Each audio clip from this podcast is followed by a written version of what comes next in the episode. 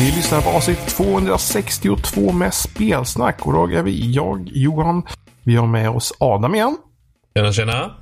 Och Aldin är här och säger hej också. Hallå! Vi fick ta in lite expertis eftersom ja, Anthem har ändå släppts och jag har inte fått ta och spelat det. Så jag tänkte, vi tog in två stycken som har spelat istället, som har offrat sig kanske, beroende på hur man ser på saker. Rediga experter inom området också, ja. Oh, ja. Har ni lagt många timmar på detta spelet nu, eller? Vad kan vi ha spelat nu? Kan vi säga att i alla fall 10 timmar än så länge. Mer, jag tror jag kollade att igår morse så var det typ så här 14 timmar tror jag har spelat. Okej, du har spelat lite mer med i alla fall, men någonstans mellan 10 till 14 då. Okej. Mm. Och det är BioWares första spel sedan Dragon Age Inquisition, eller? Om man räknar bort Mass Effect Andromeda, men det var ju en annan studio av BioWare. Ja, det var väl det. Ja, precis. Ja. Detta är från main-studion av BioWare, om man säger så. Ja, och det var väl, och då var väl Inquisition som var det senaste. Jag fan var Inquisition om det inte var Mass Effect. Det är så för EA och hur de namnger och flyttar runt studior hela tiden överallt. Det är det mest förvirrande som finns i hela universum. Det är nästan mer förvirrande än backstoryn i Anthem. Det är bizarrt. Och sen så är det ju det är ju BioWares första nya liksom spelserie sen. Vet du om jag kommer ihåg, kom Mass Effect eller Dragon Age först? Jag kommer inte ihåg. Mass Effect kom 2007 och sen kom Dragon Age 2009. Ja. Så det är, då är det första nya serien sen Dragon Age-serien. Man har något nytt att bita i liksom. Oh ja. Och ja, jag vet inte riktigt. Var ska vi börja? Hade ni spelat de här betorna och alforna och allt det här böset innan, eller? Jag spelade det öppna demot och sen spelade jag lite när det kom med EA Access på Xbox One. Så jag hade spelat lite i förtid, va? Jag har inte rört det, jag var bara taggad på att spela. Var du verkligen taggad på det? Ja, alltså jag vill inte dra in Division i detta redan i det här läget, men jag var taggad på en ny liksom action looter med vänner som man kunde spela med. Det var jag taggad på. Och Anthem var den som kom närmast, så jag bara okej, då är jag sugen mest på den. Jag var försiktigt nyfiken. Jag spelade inte Division, men jag spelade i Destiny en hel del. Och Destiny är ju... Det är lite dumt att jag tycker om Destiny. Jag tycker om att spela Destiny, men jag är så jävla uttråkad av det. Så jag hoppades på att Anthem skulle vara någonting som ett soft Destiny, fast förhoppningsvis med mer intressant värld och faktiskt berättande. Men jag hade väldigt fel där. Så jag spelade demot och det var ju intressant hur inte bra det fungerade. Det var inget bra demo. Det hade varit så mycket bättre ifall de hade kallat det för en alfa eller beta. Ja, för att det var ju demo. För när folk tänker demo, då tänker man det här är en demonstration om hur hur spelet ska bli. Men gud vad hemskt det var. Ja, jag tror det gick i max 20 FPS på mitt Xbox One. Alltså det gick som sirap. Alltså, jag brukar vara rätt känslig för FPS-problem. Jag märkte inte stora problem med Anthem. Det finns ju lite... Liksom, det hickar ju upp sig lite här och där, men alltså, det var ju inte sådär att det var ospelbart. Det var långt ifrån, tycker jag. De har nog fixat ganska mycket sen demon som borde kallas typ beta eller alfa. När de visar upp... När de släppte sina öppna demos så hade de ju olåst framerate, så då kunde ju spelen hoppa vilt. Allting från typ 20 fps upp till om man körde 1080p på PS4 Pro, nästan 60 fps. Och det var liksom upp ner hela tiden. Just på grund av det, så det var ju ännu värre då. Nu tror jag det kör låst på 30. Men jag märker på Xbox One X fortfarande en del dippar problem till och från. Ja, det är ju mest liksom så. Vad fan, det var ju så när du slogs mot den Titan någon gång som du bara, vad fan händer som händer? Det hackade upp sig allt. Alltså, ja, när det är typ 100 fiender på skärmen, då kan man inte förvänta sig att det liksom ska flytta på. Nej. Eller borde man förvänta sig det? Alltså, jag vet inte. Ja, men jag tycker det är orimligt i form av att det är ett online-spel med 4 spelare där inne, och det är verkligen enormt. Och när det kommer liksom sådär 100 fiender på skärmen, då bara, alltså, jag tror inte ens en high-end PC hade klarat av det utan större problem liksom. Men det finns ju, alltså, det finns ju teknologier som man har någon typ av dynamisk skalning som man drar ner på den här. Det spelet har dynamisk skalning så sett. Jag tror det är CPU och minnes bottlenecks där. Men däremot kan jag säga att om vi säger Destiny kan vara hyfsat intensivt, men de har ju designat i presentationen så att det är inte världens absolut snyggaste spel, men det är designat för att hålla en konsekvent framerate. Så det är väldigt svårt att hitta direkta problem med performance i Destiny-spelen, 1an och 2an. De pushade lite för när de visade upp Anthem om typ om utforskning och sådana saker. Jag kan tänka mig att det är kanske att det är därför de har pushat på det visuella, för att det ska se snyggt ut när de använder ju Frostbite. Frostbite har en väldigt avancerad pipeline vad gäller just specialeffekter och sånt. Så jag förstår varför det blir frame drops. Det är bara att det känns också lite som att det är snart dags för en ny generation. För det är nu vi börjar närma oss. Ni kommer ihåg de sista åren av 360 och Playstation 3, då det var typ 20-25 FPS som standard. Så det är nu bara okej, jag är redo för nya konsoler ganska snart nu. Ändå känns liksom, i alla fall Xbox One X känns som en ny konsol. Alltså det är ju ganska mycket mer kär med den än vad vanliga Xbox One har. Ja då. Det är en bra konsol. Sen bara att hela generationen just nu hålls tillbaka av just Xbox One baskonsolen. Ja. Så ja. Sen när du hoppar in i och faktiskt på körspelet nu då, vad är det bästa och värsta med spelet? Vi kan ju börja med det positiva, antar jag, eller? Ja, kör på det. Det bästa är, jag skulle säga, kontrollerna.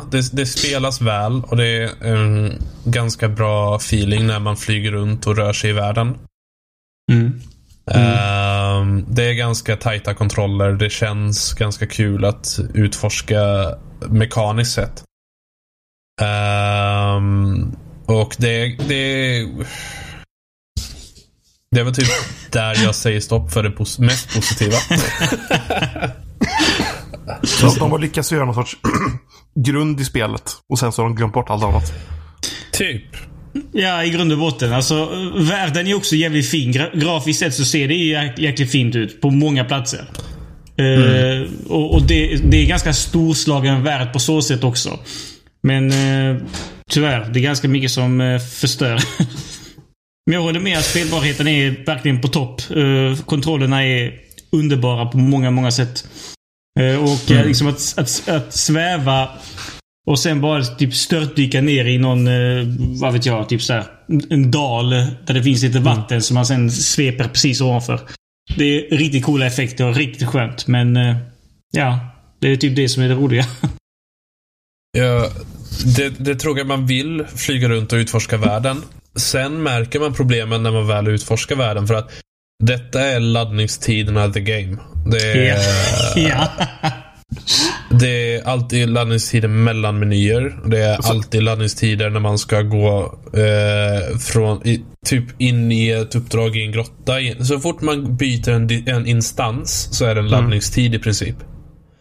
Det värsta men är det som en stor öppen värld, och sen så är det typ så här grottor som man går in i, eller även den stora världen när man flyger runt i uppdelar på något sätt. Alltså, när man är i den stora, stora världen med dalar, och man bara flyger från punkt A till punkt E, då är det inga direkta laddningstider om man inte är ett uppdrag. För då kan det av någon anledning typ ändå dyka upp en liten laddningstid av någon anledning. Typ man ska ladda in ett scenario i ett område eller någonting kanske. I princip. Ja. Men det är inte ofta så, men det har liksom dykt upp. Men mest är det när man ska ta sig till exempel. Det finns såna här tombs för några döda lore-karaktärer. Och det är helt enkelt man bara går in genom en dörr till ett litet rum. Och det är en kort laddningstid. bara för att gå in i det lilla rummet. Mm. Och de borde typ kunna försöka ladda det lite innan, för att de förstår att de fåglingar är på väg dit. Det borde man... ja, typ. För att det känns så distraherande, för att det är hela din laddningstid hela tiden. Och, det liksom, och även när man är i en dungeon kan det bli en laddningstid för att man går till en annan del av samma dungeon. Det värsta är att om du är inne i en sån där liten grotta som du hade en laddningstid för att komma in i, när du väl vill komma ut, då är det ytterligare lika lång laddningstid som när du väl startade hela expedition, liksom hela uppdraget. Ja. Om det är typ Frostbite på något sätt som sen problemar. För jag menar, kollar du på Battlefield-spelen så är det ju en öppen värld, men det är bara det är, och sen så är det inte något som ska laddas in och så vidare. Kanske har problem med just de här. Det jag har hört om Frostbite är att när man gör det Frostbite är bra på, första person hyfsat öppen värld så med förstörelse, då fungerar den väldigt bra. Men så fort man försöker göra någonting som Frostbite inte var designat för, som ett tredje person öppen världsspel eller ett RPG och sådana saker, det är då Frostbite ställer till problem. Det var ett stort problem med Mass Effect Andromeda.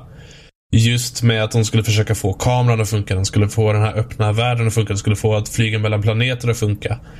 Så fort man försöker få Frostbite att göra någonting annat så måste man typ göra om stora delar av motorn, tydligen, har jag hört. Och ändå typ, det är alla storspel från EA kör väl Frostbite? Ja. För de vill liksom skjuta samma tech på allt. Ja. De vill inte hyra in tredjepartsmotorer och sådana saker. Och de vill ha det billigare. Ja, men där hade Ubisoft har ju i alla fall 3 olika motorer på rakan. De har ju Anvil Next för Assassin's Creed-spelen, de har ju Dunia för Far Cry-spelen, och sen har de ju den här motorn, vad den nu heter, den tecknade motorn som deras franska studio gör för Rayman och sådana saker. Som har väl den som också. Ja, Snowdrop. Ja, då har de 4. De har liksom olika motorer som de är bra på olika saker. Ja, jo. Det är förmodligen svårt att göra en motor som gör allt. Då får man vara typ Epic som i princip bara gör den i motorn. Ja. Man kan lägga all kraft på att göra det. Ja, och även det kräver ju mycket jobb och mycket pengar. Ja. Så det finns ju ingen lösning som är liksom universellt. Så när de försöker ta liksom det här och hamra in intressanta idéer i... Ja, de tar en kloss och försöker trycka in i ett runt hål. Liksom. Bara, nej, jag ska göra det här. Nej. Det verkar vara... Det är nog det som är liksom svårt med liksom datastreaming och sånt i det här spelet. Det är den känslan jag får i alla fall. För att det är ingenting direkt avancerat de laddar in. Nej, det värsta är alltså till exempel när du ska byta din loadout. Du är i staden, precis ska liksom bege dig iväg på ett uppdrag. Du går till den här liksom, din Javelin, din liksom robotutrustning så att säga. Och precis innan du ska ge dig iväg, du vill ju bygga din loadout så bra du bara kan. Jag tror fan att det finns en laddningsscen eller laddningstider för att ladda din loadout också. Och det är inte så att det tar typ några sekunder. För att gå in i en meny i... Exakt. Verkligen, det ena de laddar in är menyn. För att bygga din loadout. Och det tar sån evighet. Och då kan du tänka dig, om vi kör 5 timmar i sträck och vi bara liksom pumpar uppdrag, då är det bara laddningstid konstant. Och om du spelar med 4 pers, då måste du vänta på allas laddningstider om man vill liksom gå in och ändra sin loadout. Ja, hamnar du i synk då, är det en som börjar ladda in. Nej, då måste alla måste vara ready, liksom markera att man är ready innan uppdraget. Men det kan ju vara så att om vi 3 spelare och jag är färdig, så markerar jag ready. Adam gör samma. Så jag måste veta på det att tills du är klar med din loadout. Men då måste ju du gå in i den menyn och ladda in den. Och sen är du klar. Det är som ett gjort för att man ska bli arga på varandra. För att någon bara... De säger, men jag måste gå in och ändra den här saken. Och så tar det massa minuter. Ja. Fan. Och det värsta är att man har ju ingenting direkt att göra runt tiden man väntar. Om vi tar Destiny igen. Jag kommer nämna Destiny ett antal gånger. För det är liksom det som nästan är bäst att jämföra med. I det spelet, när man är i sin social area typ, då är man med sina, de man spelar i grupp med, och man liksom kan se direkt, jag har bytt den här loadouten, jag har bytt den här armen, titta vad snyggt det är, inspektera varandra och sådana saker. Det finns inte där. När man är i Fort Tarsis, ens huvudbas, man är ensam. Det finns, de andra spelarna syns inte. Man väljer ett ansikte för sin karaktär och en röst, men det används aldrig i samband med andra spelare.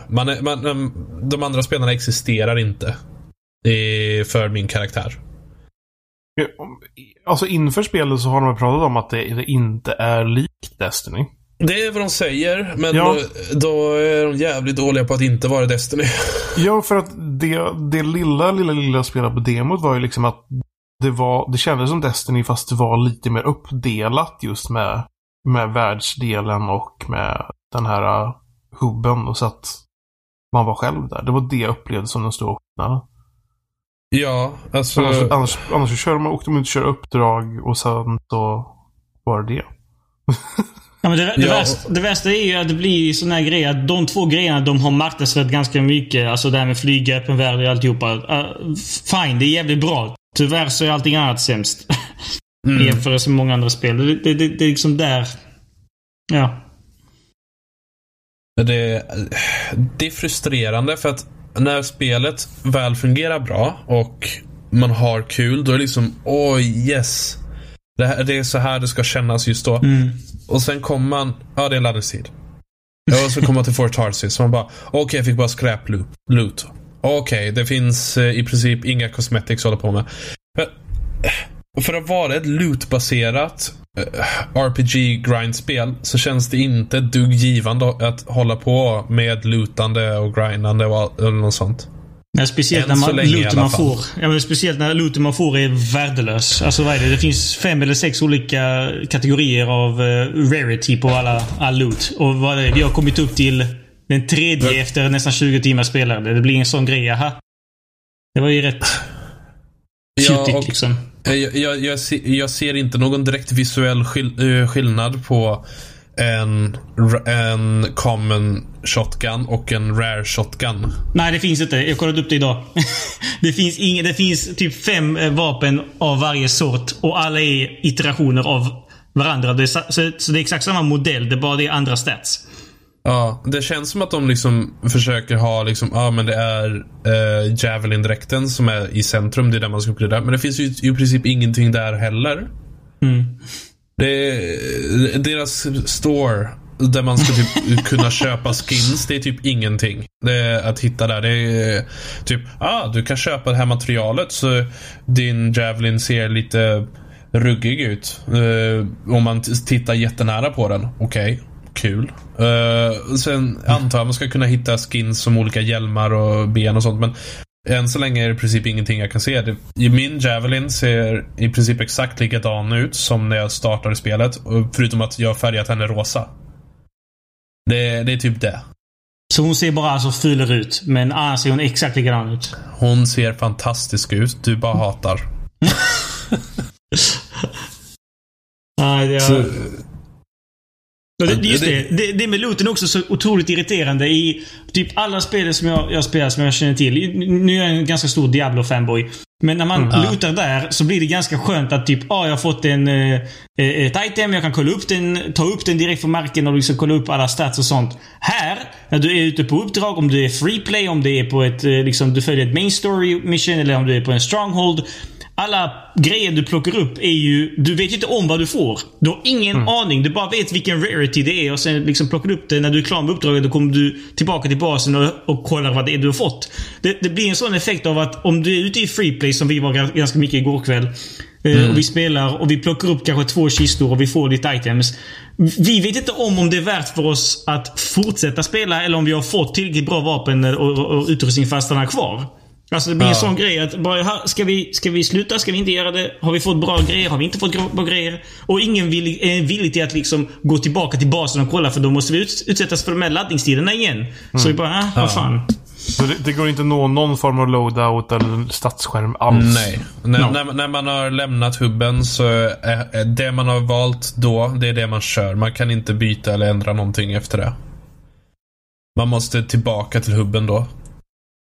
Och det värsta är även de här grejerna som, alltså vår loadout screen, där finns ju inte ens den totala procentuella chansen till en viss grej. Om vi har typ vapen här som ger oss någon form av perk, låt oss säga 25% extra damage, ja, fan vad gött. Om vi har ett annat vapen som också är 20% damage, vi kan inte se den totala statistiken på din gubbe, utan du måste gå in på individuella items för att kolla vad du har och själv beräkna i huvudet vad allting liksom mynnar ut i.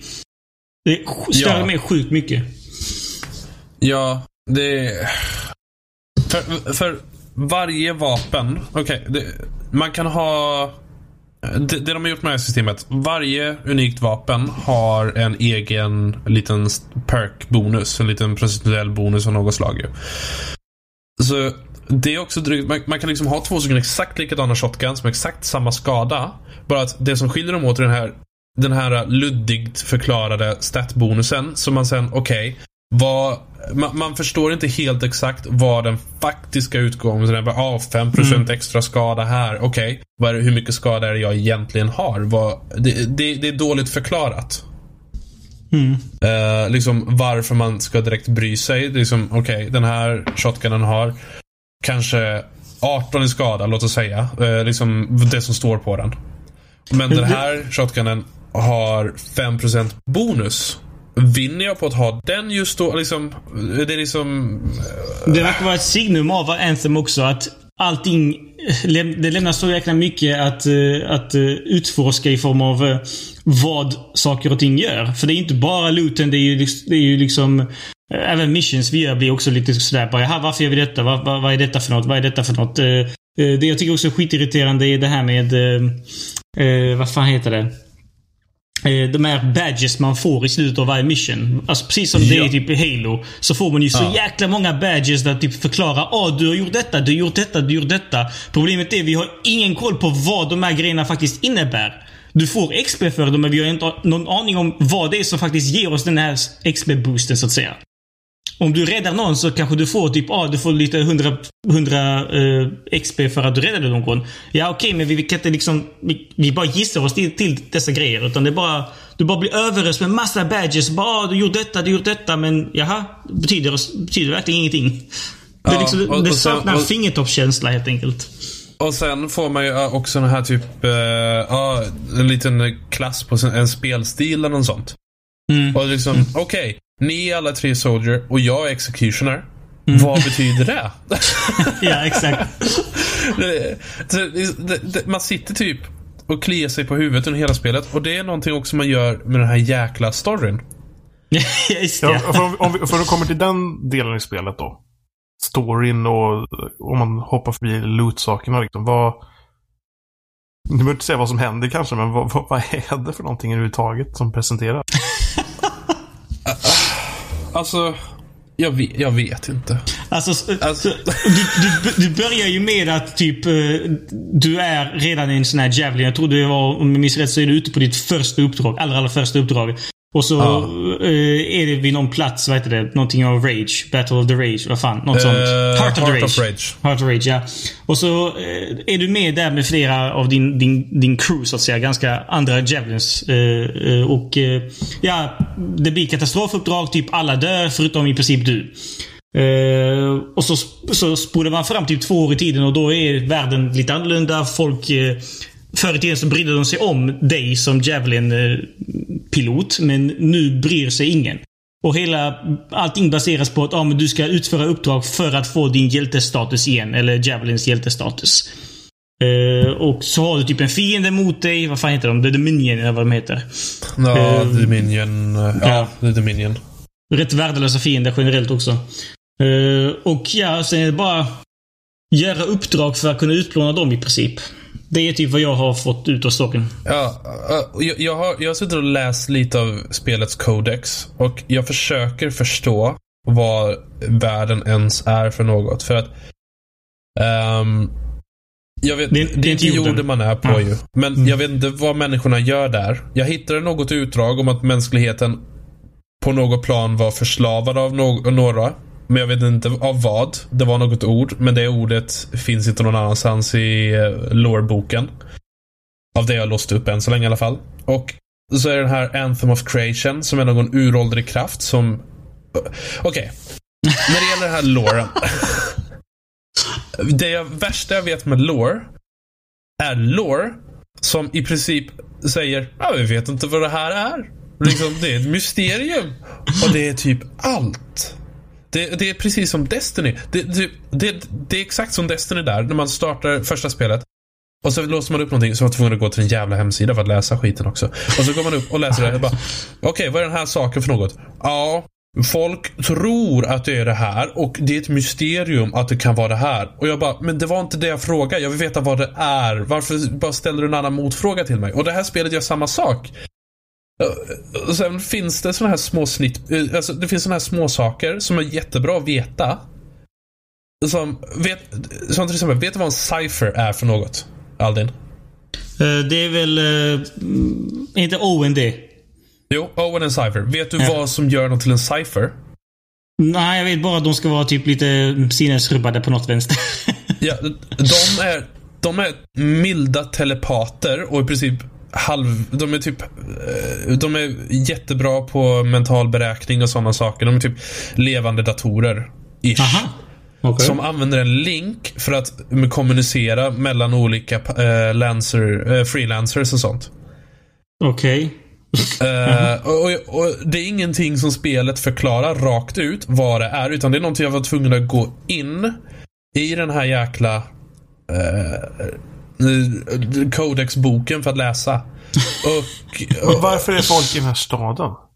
Det är en utpost som är mot Frontier, kallar de det, som är en del av de outforskade delen av världen, som jag har förstått det på. Så, och de typ bor där typ. Ja. Och så rensar upp lite djurliv, försöker typ stoppa cataclysms och sånt. Och cataclysms är typ saker som kan hända från de här gamla skaparna som bott på den här världen, när deras gamla artefakter kan få panik och börja skapa saker och förstöra och sånt. Jag kan bara tänka mig om det finns några Anthem-fans. Varför har folk så dålig fantasi? Ja. Och det finns massa Anthem-fanboys som lyssnar på detta, så bara tänker, ni förklarar det så jäkla dåligt. Och jag bara tänker, det gör vi garanterat. Men om någon annan hade försökt förklara storyn liksom på ett kort sätt, så tror jag nog vi hade varit där i typ 2 timmar. För det är bara så convoluted, vad heter det? Så konstigt gjort. Ja, och det är så konstigt för att BioWare gjorde det så himla bra i Mass Effect. Visst, de pratar i början och liksom nämner vad Mass Effect är för någonting så i serien. Men det är inte ett måste för att förstå vad det är som händer eller vem de olika personerna är. De förklarar tillräckligt mycket i själva spelet och storyn så att man kan begripa vad det är man ens pratar om. Och sen finns det ytterligare färdlektyr om man vill ha. Här måste jag sitta och kolla igenom alla de här punkterna för att ens begripa vad det är för något de säger i en enkel mening. För Mass Effect är ju mer traditionellt spel i jämförelse med detta. Och är det liksom, det känns som att det är det nya receptets fel på något sätt. Om man tänker på Destiny, på Division och den typen av spel. Är det någon sorts trope som alltid kommer med den här typen av spel som är problemet, eller delvis kanske? Men grejen, de har traditionella cutscenes i spelet också. Som är bra. Ja. De är välgjorda, men de förklarar ju fortfarande ingenting. Det är där de har de här konstiga dialogerna, som när jag och Oliver vi och jag reagerade på att de sa en mening där det var typ 3 olika saker och jag inte förstod någonting vad de refererade till, för det var bara random ord. Det kändes som att spela Final Fantasy 13. Så klassiskt på kinesiska. Klassiskt Star Trek begrepp, tech babble. När de bara säger massa tekniksaker eller vetenskapliga saker som inte egentligen betyder någonting, men de säger det bara för att det ska låta lite coolt och förvirra dig. I princip, det är som ett långt avsnitt av Star Trek Voyager, fast sämre. Ja. Det tar... Och det är synd, för att Visuellt ser det fantastiskt ut, och hade de bara haft lite mer förklaring om backstoryn till det och lite mer förklaring mellan karaktärer, så hade jag säkert varit väldigt mer involverad. För det finns glimtar av någonting fantastiskt i den här världen. Jag tycker om hur den ser ut, jag vill se mer av den. Men det känns som att spelet försöker vara så här mystiskt och alla spelare tycker om lore idag, så därför förklarar vi inte någonting. Ja. Men nej, vill jag inte veta vad det är som händer men har kul ändå, då spelar jag Dark Souls. Har de pratat någonting om hur de har tänkt att bygga vidare på spelet, eller är liksom alltså, det här spelet så händer ingenting? Ja. Problemet är att jag tror det här är så pass i grunden att det är väldigt svårt att rädda detta. Ja, jag vet inte. Jag har inte direkt följt upp vad som ska vara deras roadmap för content. Om de kommer ha typ, jag tror inte de kommer ha expansioner, för de försöker ju gå bort från det med sina spel. Men jag vet inte vad de kommer ha istället, om de kommer ha typ mer story och sådana saker. Jag har ingen aning om vad som är planen för det, speciellt när det är snart är en ny generation om törnet. Ska vi liksom vara nöjda med det här, eller ska vi vänta på Anthem 2? Det låter som att det fattas så mycket saker som det känns som att antingen att de inte har hunnit klart, eller om de har tänkt att bygga vidare på det. Men som du sa också, de har också slutat mycket med expansioner inom EA. Mm. Så det är inte som att de vill få folk att punda ut med pengar för expansioner. Så det låter väldigt konstigt vad de har tänkt att göra. Ja, jag vet inte riktigt vilken fart de ska få ut saker och ting. Jag tror det första de borde fokusera på just nu är att fixa alla buggar, för det finns det ju ganska många av. Oh ja, buggar finns det gott om. Alltså riktigt många, och connection problems och ja, alltså ljudbesvär och allt man kan tänka sig. Jag tror att de måste fokusera på att fixa allt det först, och det lär ju ta bara det lär ta ett halvår liksom. Ja, alltså den här, jag har varit med om värre spellaunchar. Det är inte riktigt lika illa som Mass Effect Andromeda eller SimCity. Eller SimCity. Men det är en ganska låg ribba. Så det är inte direkt svårt att komma över den liksom. Mm. Så ja, nej, jag är ganska besviken, och då var jag ändå inte extremt hypad inför spelet. Jag hoppas, alltså om de kan fixa saker så fine, det är gärna vid till försök, och jag tycker om att spela det med sällskap. Samma här. Men det är så här typisk sak som alltid lyfter ett spel. Alltså spelet kan vara hur fattigt som helst, men har du trevligt sällskap så blir det kul. Men ja, problemet är att det finns för många spel som är roliga i sällskap. Ja, det är som Destiny. Så fort mina kompisar slutar spela Destiny så slutar jag också spela Destiny. Ja. Alltså, även om vi har roligt, om vi spelar tillsammans, så måste man ändå, om man ser det på ett någorlunda objektivt sätt, alltså spelet Anthem ger dig inte möjligheten att kunna spela tillsammans på ett djupt sätt. Det finns liksom två element av vad kallas de? Typ två olika sätt att göra kombos med varandra som gör faktiskt primers och triggers. Ja, exakt. Det är enda. Det är i princip en vidareutveckling av kombosystemet från Mass Effect-serien, där någon kan typ prima någon med en kraft, och sen kommer någon att detonera på ett annat sätt, så det skapas en kombo där.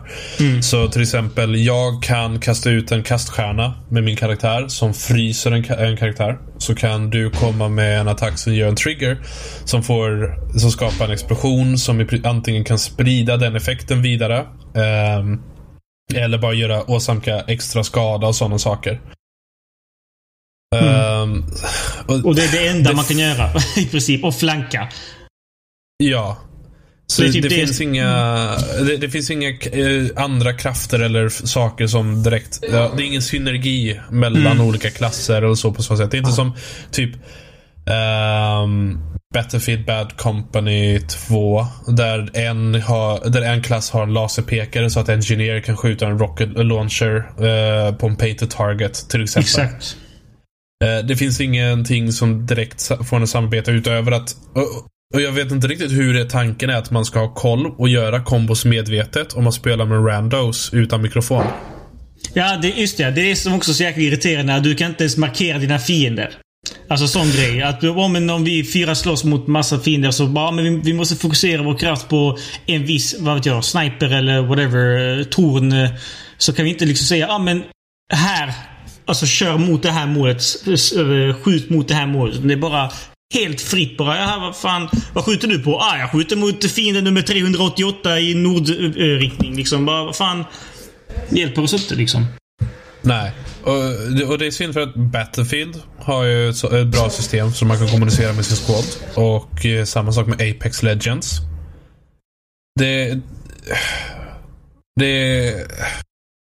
känns som att det är i efterhand tanken med att man ska spela med folk. Eller typ som att de bara, ja, nu har vi gjort allt det här. Ja, men var är co-op-delarna? Ja, visst, fast. Men så det slutar helt enkelt med att man är bara liksom fyra pers som skjuter på saker. I princip, ja. Det är typ Crackdown fast med jetpacks. Jag funderar på det liksom. Spel som på något sätt har smått influerat den här nya genren av vad det exakt nu är med Destiny och så vidare. Är ju ändå MMORPG-spel som till exempel WoW på ett sätt. Att man är några som samarbetar för att göra uppdrag i en värld. Mm. Och de borde ju kolla mer på sådana spel med hur man kan assista varandra så att det kanske är någon som är någon form av support på något sätt och så vidare. För att det blir tråkigt när man bara alla gör liksom samma saker. Ja, men det är det som när vi nämnde det här med badges. Efter varje uppdrag så var det verkligen sådär att det var alla fick samma titel. Alla blev soldiers för det var det enda vi faktiskt gjorde. Visst, Adam spelade ju Interceptor och fick lite random grejer då och då. Men annars, alltså, för mig är det obegripligt att till exempel ha en klass som är per definition en tank som får samma titel som typ en ranger eller interceptor eller storm eller som är liksom en soldier. Bara, men varför är han tank då? Vad är syftet med det? Och du får då som badges efter ett uppdrag. Ja. Så, ja. Man kanske vill bestämma innan man gör ett uppdrag att man är någonting. Eller vi försökte ju liksom fördela som vi var de olika klasserna. Mm. Men det är ju ingenting direkt. Man kan försöka liksom. Det går i teorin att ha de förmågorna som de olika klasserna har i åtanke, men det är inget krav. Och jag tror en del av det är just på grund av att dels så är det ett MMO light inriktat till konsol. Och sen, för att sen spelar man själv så blir man väl matchmakad med random som exakt. Man inte det är ju så att folk kan spela själva och så att folk också kan spela utan att bli frustrerade med andra som kanske inte har mikrofon liknande. Jo. Det är en sak typ World of Warcraft. Då är det liksom, we need a healer. Och så säger någon och så kommer bara, ja men jag vill inte spela healer. Och då skriver någon hemska saker i chatten och så är det healer. För det är liksom, de kan kommunicera så. Ja. Men om nu de har gjort det så att man lätt kan spela med randoms för att de sätter inga krav på kommunikation för alla bara liksom skjuter på saker. Ja. Varför ska man då spela med tre randoms? Du får bättre loot i teorin. Ja, man får erfarenhetsbonus och sånt. Jo, men jag menar varför? Att man får loot är ju bara någon konstig liksom sak. Alltså, de har lika kunnat gjort att man kunde spela själv då. Ja. Fast de vill ju att man ska spela med folk så då måste de tvinga dem att spela med folk. Ja. Och sen också spelar man själv, när man spelar själv, det är då man märker att combat-systemet i sig är ganska ytligt. Det är skönt och kul för stunden, men man besegrar de flesta fienderna på exakt samma sätt, förutom att okej, den här gör lite mer skada som kanske borde hålla lite avstånd. Det är typ det. Det är inget direkt taktiskt med det så. Så skulle man spela helt själv så skulle det verkligen inte kännas roligt, tror jag. Inte i längden. Men även när vi spelade med varandra så var det en sån där grej att det var ju ytterst sällan som vi faktiskt kommunicerade med varandra och sa grejer som var som påverkade någonting i stridens hetta. Det var liksom vadå, vi har ju våra typ ultimate-krafter och det var typ jag kunde kanske säga, men jag kör min ultimate om typ en sekund och så bara nu kör jag det, så bara Vad ska de andra göra? Ja, egentligen inte ett skit, för de kan ju också bara köra sin OTS, men det hjälper ju inte avsevärt direkt. Det var bara liksom... För just multiplayer-grejen kan jag liksom inte greppa min lilla skall om. För att jag förstår att de vill att vi ska liksom spela multiplayer. Men när man ändå bara gör samma saker allihopa, så varför? Och visst, det kanske blir roligare att spela med kompisar, men då betyder det att grundspelet är liksom sönder direkt. Det är liksom... Ja. Jag hör liksom ingen logik i det här spelet överhuvudtaget. Det finns verkligen. Nej, alltså det är en Destiny cash-in, vad som gör det på alla fel sätt. För att jag får loot, men jag ser ingenting kul med den looten. När jag får loot i Destiny i alla fall, då är det liksom, det är en cool frän hjälm. Den här ska jag på mig, och alla ser hur cool och frän jag är. Det finns ingen direkt givande feedback, inte än i alla fall. Det är säkert mycket roligare när man är typ högre level och närmare endgame, men man ska ju ha någorlunda kul på vägen dit också. Ja. Så jag vet inte, jag känner mig så tom efter jag spelat Anthem. Jag känner mig bara mest besviken och rädd för BioWares framtid. För det är inget litet spel de har skapat nu, så om det går dåligt, vilket det verkar som att det har gått dåligt för dem rätt försäljningsmässigt, att vad fan kommer hända med BioWare? Jag har inte hört någon form av skryt om hur många spelare det är och sånt. Och ja, jag skulle bli väldigt ledsen om BioWare nästa studio som hamnar på huggkubben hos EA. Alltså, det sjuka är, jag tror jag hade till och med typ accepterat Anthem mycket, mycket mer ifall det var free to play. Jag hade varit mycket liksom mer positivt inställd till det. Men de har inte investerat pengar i det, och man kanske förväntar sig att det rullar på i all evighet, och att det förmodligen kanske blir bättre efter ett tag. Även fast free to play och early access kanske inte är samma sak, så har de liksom likheter med att det utvecklas under tiden och bli bättre. Apex kör ju den modellen, och det är fortfarande hyfsat bugget, men det var ju ganska bugget när det släpptes, men eftersom det var free to play och bara släpptes, så var det inga direkta förväntningar. Så folk var ändå ganska chill med det, och tolererar att det kommer mer innehåll med tiden, och att det är saker som behöver uppdateras och så. Så och det som gör mig mest nyfiken också är timingen med Apex. Vissa tänker Apex äter säkert en del publik för Anthem, och det är dålig timing och sånt. Men sen är det också EA kanske hade låga försäljningssiffror eller förbokningssiffror och sånt. De kanske mycket väl ville släppa Apex. Nu är det bara en teori från mig. De kanske ville släppa Apex innan, så att de hade någonting extra inför slutet av kvartalsåret. Alltså, relationen mellan Respawn och EA är jättekonstig.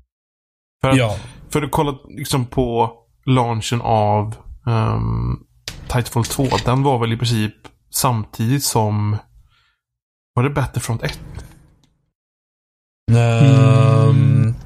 var i alla fall DICE liksom storspel det året. Släpptes ungefär samtidigt som Titanfall 2. Om det inte var samtidigt som Battlefield 1 nästan. Jag kommer inte ihåg vilket år det var exakt. Nej, men så var något sånt i alla fall. Det är någonting konstigt med relationen mellan Respawn och EA, på att de får typ göra vad de vill, fast ändå inte. Fast de får göra vad de vill. Jag har hört att EA varit typ knappt med, de har inte varit med särskilt mycket och lagt sig i särskilt mycket i utvecklingen av Apex, har jag hört i alla fall. Nej, precis, det är också snappat upp, men ändå så är de väl, de kanske inte är EA-ägda, de kanske bara... De är EA-ägda, de blev uppköpta förra året. Så de är en riktig EA-studio, och det är därför de också arbetar på ett nytt Star Wars-spel som fortfarande ska släppas i år. Det är rätt sjukt ändå. Ja. Så Respawn är typ den enda studion jag fortfarande har förhoppningar för hos EA just nu. Jag vet Titanfall 2, nu har jag inte spelat Titanfall 2, men det var väl ett bra spel, men det bara hamnade i glömma att folk Folk missade spelet. Titanfall 2 är ett utmärkt spel. Ja. Mm. Så ja, tror ni det blir BioWare som ryker härnäst? Ja, så jag tvivlar på det. Jag tror att det är alldeles för anrikt för att man ska bara liksom kasta ut det. Jag tror däremot att de har fått sin jävla törn i deras rykte. Alltså, det jag hatar mest är folk som säger men det är BioWare, det är EA som förstör BioWare med sådana här spel. Bara, ja, fast det är fortfarande samma utvecklare. Alltså, det finns en skillnad mellan att välja en helt fel inriktning och att göra ett typ halvdåligt spel. Jag menar, jag tror inte det var EA som sa ni ska ha laddningstiderna här. Jag tror inte det var typ EA som sa vad heter det, looten ska vara så här dålig, eller vet typ mer sådär.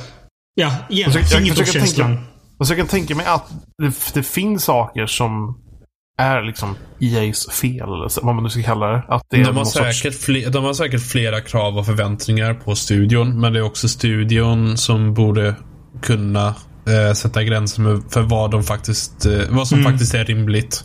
Mm. Sen EA har ju varit mardrömsliknande tidigare, har jag också hört.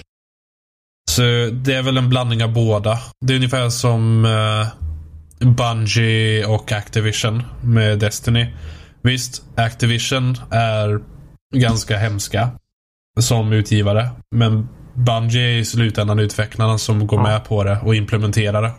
För man tänker till exempel beslutet med att det här spelet skulle använda Frostbite. Nu har ju visserligen BioWare arbetat med det mot nu förut. Om man tänker, de har ju gjort två spel tidigare med det. Ja, Dragon Age var ju Dragon Age och Mass Effect Andromeda. Ja. Så de har ju arbetat med den förut, men om det är att den är problematisk i grunden att använda och det kommer från toppen att de måste använda den då kan det såklart finnas aspekter i spelens buggighet med laddtider och annat som är på grund av det. Så de bara liksom, de har fått en dålig kortlek och de vet inte vad gör de här. Det skulle de hade då typ 6 års utveckling av Anthem.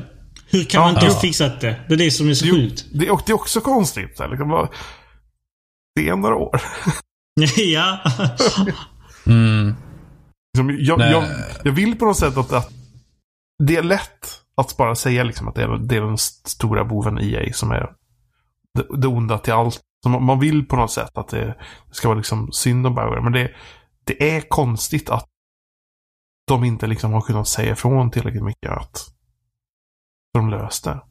För det är inte de som är utvecklarna. Det är inte EA som utvecklar spelet. Mm. Men alltså, jag vet inte vem ska skylla på, men BioWare vi har idag är inte samma BioWare vi hade när Dragon Age 1 släpptes. Så är det bara. Och det är ganska tragiskt att de är i princip en skugga av sin forna jag. De verkar inte veta vad det är, hur de vill göra spelen. De verkar inte veta hur man skriver en intressant story eller dialog längre. Jag förstår inte heller varför det måste vara just BioWare som gör det här spelet. Just den där dialogerna. Alltså, under dialogerna så får man ju lite val, precis som i Mass Effect-spelen och Dragon Age, att typ man kan prata tillbaka. Problemet är att det gör ingen som helst jävla skillnad till något. Du får två val. Men vet du vad, så man kan få ibland lite olika statbonus beroende på till factions. Jaha, då är min fråga, vad ser man det? För det får man inte heller någon jävla förklaring till. Jag märkte det idag. Jag tog liksom, okej, vänster höger svarade. Och så fick jag typ freelancer bonus, typ någon poäng. Och man kan se det hos någon snubbe, jag kommer inte ens ihåg var. Och jag tror man kan gå upp i nivå hos dem. Och när man går upp i nivå hos dem så kan man få loot bonus hos dem, tror jag. Som leder till loot? Hos den personen, eller vadå, va? Vad säger jag tror det är typ nu, det är som när man går upp hos de olika factions i Destiny. Man typ spelar, jag vet inte om jag ska förklara det så mycket bullshit. Det är typ, ja, den här personen, du gör uppdrag och så får du tokens och så löser du in tokens och så går du upp i nivå och så får du en random loot drop med, som är exotic eller något sånt i Destiny. Så jag förstår det så är det något liknande här. Att ju högre nivå man går upp hos de olika factions så kan man få liknande loot-bonusar. Alltså, det här känns lite grann som, jag vet inte om ni har följt Apple mot Samsung-rättegångarna, de gamla. Varför de stämde dem, så var det där att Samsungs chef, då var det chef, hade typ bokat ett möte med en massa högt uppsatta, visat bilder på iPhone och bara sagt så här ska vi göra fast bättre. Det är i princip så det känns som att Anthem och Destiny är. Alltså den relationen. Bara, så här har Destiny gjort det och vi ska göra samma fast kanske lite bättre. Tyvärr så gick de verkligen så att de gick åt andra hållet nu, men det är så, jag vet inte, det är en konstig inställning. Jag förstår inte varför Destiny-upplägget i ett spel eller den här låtsas MMORPG FPS-ish som inte är ett FPS-saken är ett konstigt efter överhuvudtaget. För att industrin går mot games as services, och då vill de ha tjänster som spelare kan fortsätta sänka pengar in i för att göra samma sak om och om igen. Det enda problemet är att det är en bubbla som håller på att spricka, för folk har begränsad tid och begränsade pengar, och det finns begränsat antal människor på jorden. Så ja, det finns ingen vettig poäng med det. För att just man tänker BioWare, så tänker man ju någon form av lightweight RPG-aktigt spel där du har dialogval, du har story, du kan romantisera. Men det fattas väl här? Ja, okay. Jag saknar inte bristen på romanser i det här spelet, helt ärligt, för jag tycker att det har varit ganska cringe senaste. Ja, Adam är ju död i hjärtat. Nej, men när typ Mass Effect Andromeda kommer ut och de visar en ny utomjording och den första spelpressen säger det typ så can I fuck it? Visst, om du tar det på det hållet, ja, men just det här, men du kan på något sätt skapa liksom relationer med karaktärer. Alltså, jo, menar du aktivt i form av dina val i dialoger, eller? Så du menar, för här finns ju du har ju dialogval, men de leder fan egentligen inte till någon relation i sig. De har ingen direkt inverkan på vad som faktiskt händer mellan mig eller några karaktärer, vad som märks än så länge. Jag menar, så varför? det är vi också frågar oss när vi väljer för 10:e gången. Tell me more about this. Och så bara, dialogen är för övrigt tar typ en dialog med en NPC kanske typ så här 10 minuter, fan. Det är så onödigt fakta som bara dyker upp och de smäller i ansiktet och du bara, jaha, vad är detta för skit? Ja, för jag får bara en massa varför i min skall liksom, under liksom hela diskussionen. För att liksom, du kan spela den med kompisar, men varför? Du kan göra dialogval, men varför? Du kan samla loot, men varför? För det är ingen poäng med det, liksom bara... Du kan sitta i laddskärmar. Varför? Jag känner mig så taskig för att jag skiter över spelet så mycket, men det är liksom så frustrerande att spela ett spel som man ändå hoppades kunde vara bra och som preliminärt såg ganska bra ut. Men om man får drömma lite. Vad skulle det ha varit? Om de hade kunnat buggfixa det eller förändra det precis hur som helst från och med nu. En grej som jag tror jag hade hjälpt i alla fall mig. Och det jag fixar först och främst looten. Om vi bortser från buggar och laddningstiderna, de ska liksom fixas först. De är självklara, de borde bara fixas. Men för mig, jag vet inte hur mycket ni spelade Diablo fan BL3. Men där var det liksom sådär, i början så var looten rätt kass. Riktigt, riktigt, riktigt dålig. Och sen kom ju då den här patchen som de kallade för loot 2.0. Och den ändrade ganska många grejer till det bättre.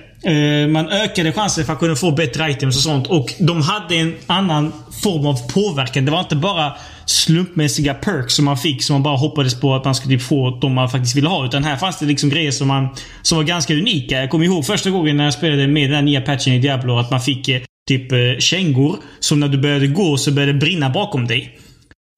Och det var liksom sån effekt hade jag verkligen älskat att ha här i Anthem. Jag antar att, jag tror det fanns typ när man kom upp till den sista legendariska nivån, eller vad det heter, av loot i Anthem, så man kan få sådana grejer. Men sådana grejer borde även finnas på lägre items.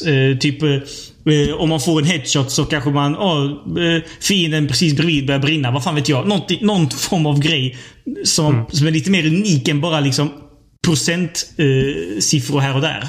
Det hade hjälpt ganska mycket tycker jag, för då tror jag att det blir en sån där effekt att okej, jag har fått det här vapnet som har den här grejen, fan vad coolt, och kanske kan få något ännu bättre, och så får man den känslan. Men just nu är det bara okej, det går liksom vidare. Det finns inget habegär efter något. Nej. Det närmsta är väl typ ens gear. Man har de här bumperattackerna som är, det här vill jag ha för den. Men det är liksom bara, okej, med den här kan jag sätta upp en kombo. Men det är allt. Det är ingenting som man direkt kan skryta om för sina kompisar. Det är ingenting som får liksom, gud, det här har jag kämpat för. Utan det är mer, den här kan jag använda. Ja, exakt. Alltså, i ett spel där loot är en stor del av spelet, då måste ju lootet vara intressant. Eller liksom, hur har man missat den detaljen? Bara alltså definitionen av de här spelen är ju väl, vad heter, looter-shooter. De fixade den första delen, men de misslyckades fatalt med den andra. Det är fan rätt sjukt ändå. Ja, tror du att du kommer spela ut hela spelet, Aldin? Alltså, om vi säger så här, jag kommer inte ta initiativet till att spela själv om inte jag har, alltså om inte jag har någonting att göra så att säga. Om jag har någonting att göra, då kommer jag prioritera hellre det. Om däremot vi typ ett gäng, 4 pers, bestämmer, men ska vi inte spela lite ikväll? Vad ska vi spela? Anthem? Ja, men då kan jag också köra. Där sträcker sig liksom min engagemangsnivå när det gäller Anthem. Det är väl ungefär samma för mig där. Ja. Jag startade upp lite innan då, men det är bara för att läsa den här loreboken i spelet som jag ändå inte fattar någonting av. Det är rätt bra, det är nog rätt modigt. Att starta Anthem, gå igenom laddningstiderna, öppna menyn för att läsa. Ja, det är fan, det är modigt.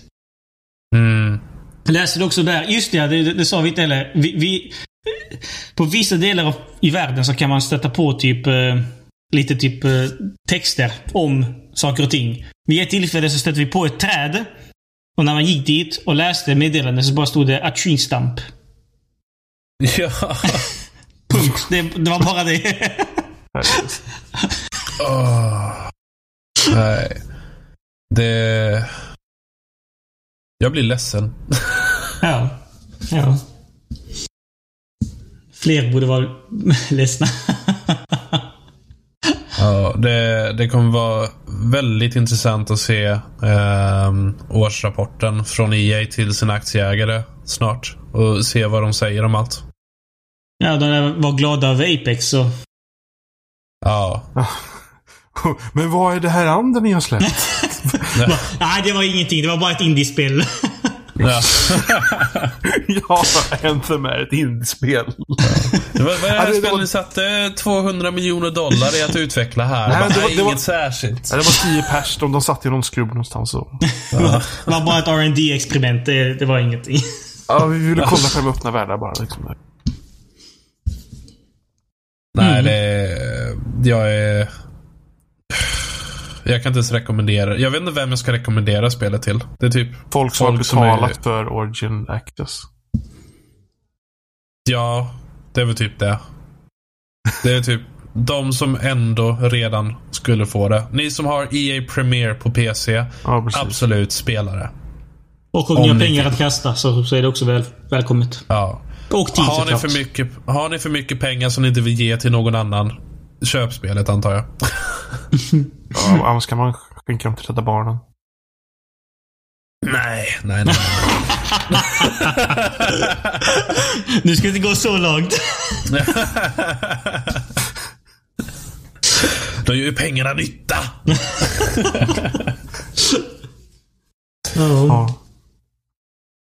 Det var intressant att lyssna på ändå faktiskt. Men sen jag lämnar gärna en uppdatering om det är så att spelet blir bättre i late game, men som det känns än så länge Jag har inga direkta intressen av det här spelet just nu. Nej. Ja, samma. Mm. Ja, nej, men det var väl allt vi hade då, antar jag. Ja, jag känner mig som en ballong som har läckt ut all luft nu. Vart hittar vi Adam vanligtvis? Hemma i soffan. Nej, men jag har ju Twitter. Snabbla AdaL90 heter jag. Och så har jag en Instagram med samma namn. Och så skriver jag ju även för Game Reactor. Så ni kan gärna läsa mina texter där någon gång om ni känner för det. Mm. Och Aldin då? Vart hittar vi dig? Ja, jag härjar runt på Twitter också och gör nära om folk och saker och ting. Så det är väl där jag är lättast tillgänglig. Ja, och ja, Spesnack annars. Det finns på spesnack.com. Där är inte länkar till de flesta ställen där vi finns. De flesta av oss hamnar på Twitter också. Spesnack själva, Spesnackpodd. Jag heter Johan Folsson, Jimmy Seppele 13 och Oliver Flin. Ni får gärna skriva till oss. Kontakt@spesnack.com om ni vill mejla. Eller förnamn@spesnack.com. Det dyker upp på Loading.se som en tråd för varje avsnitt, så ni kan gärna skriva kommentarer om ni vill. Annars hörs vi nästa vecka. Det var kul att ha med er. Tackar. Tack för att vi kom. Det var kul. Kul att det var några bättre besked ni kom med då. Så det var bättre omständigheter, om man ska säga. Ja. Jag håller med. Ja. Hej. Hej.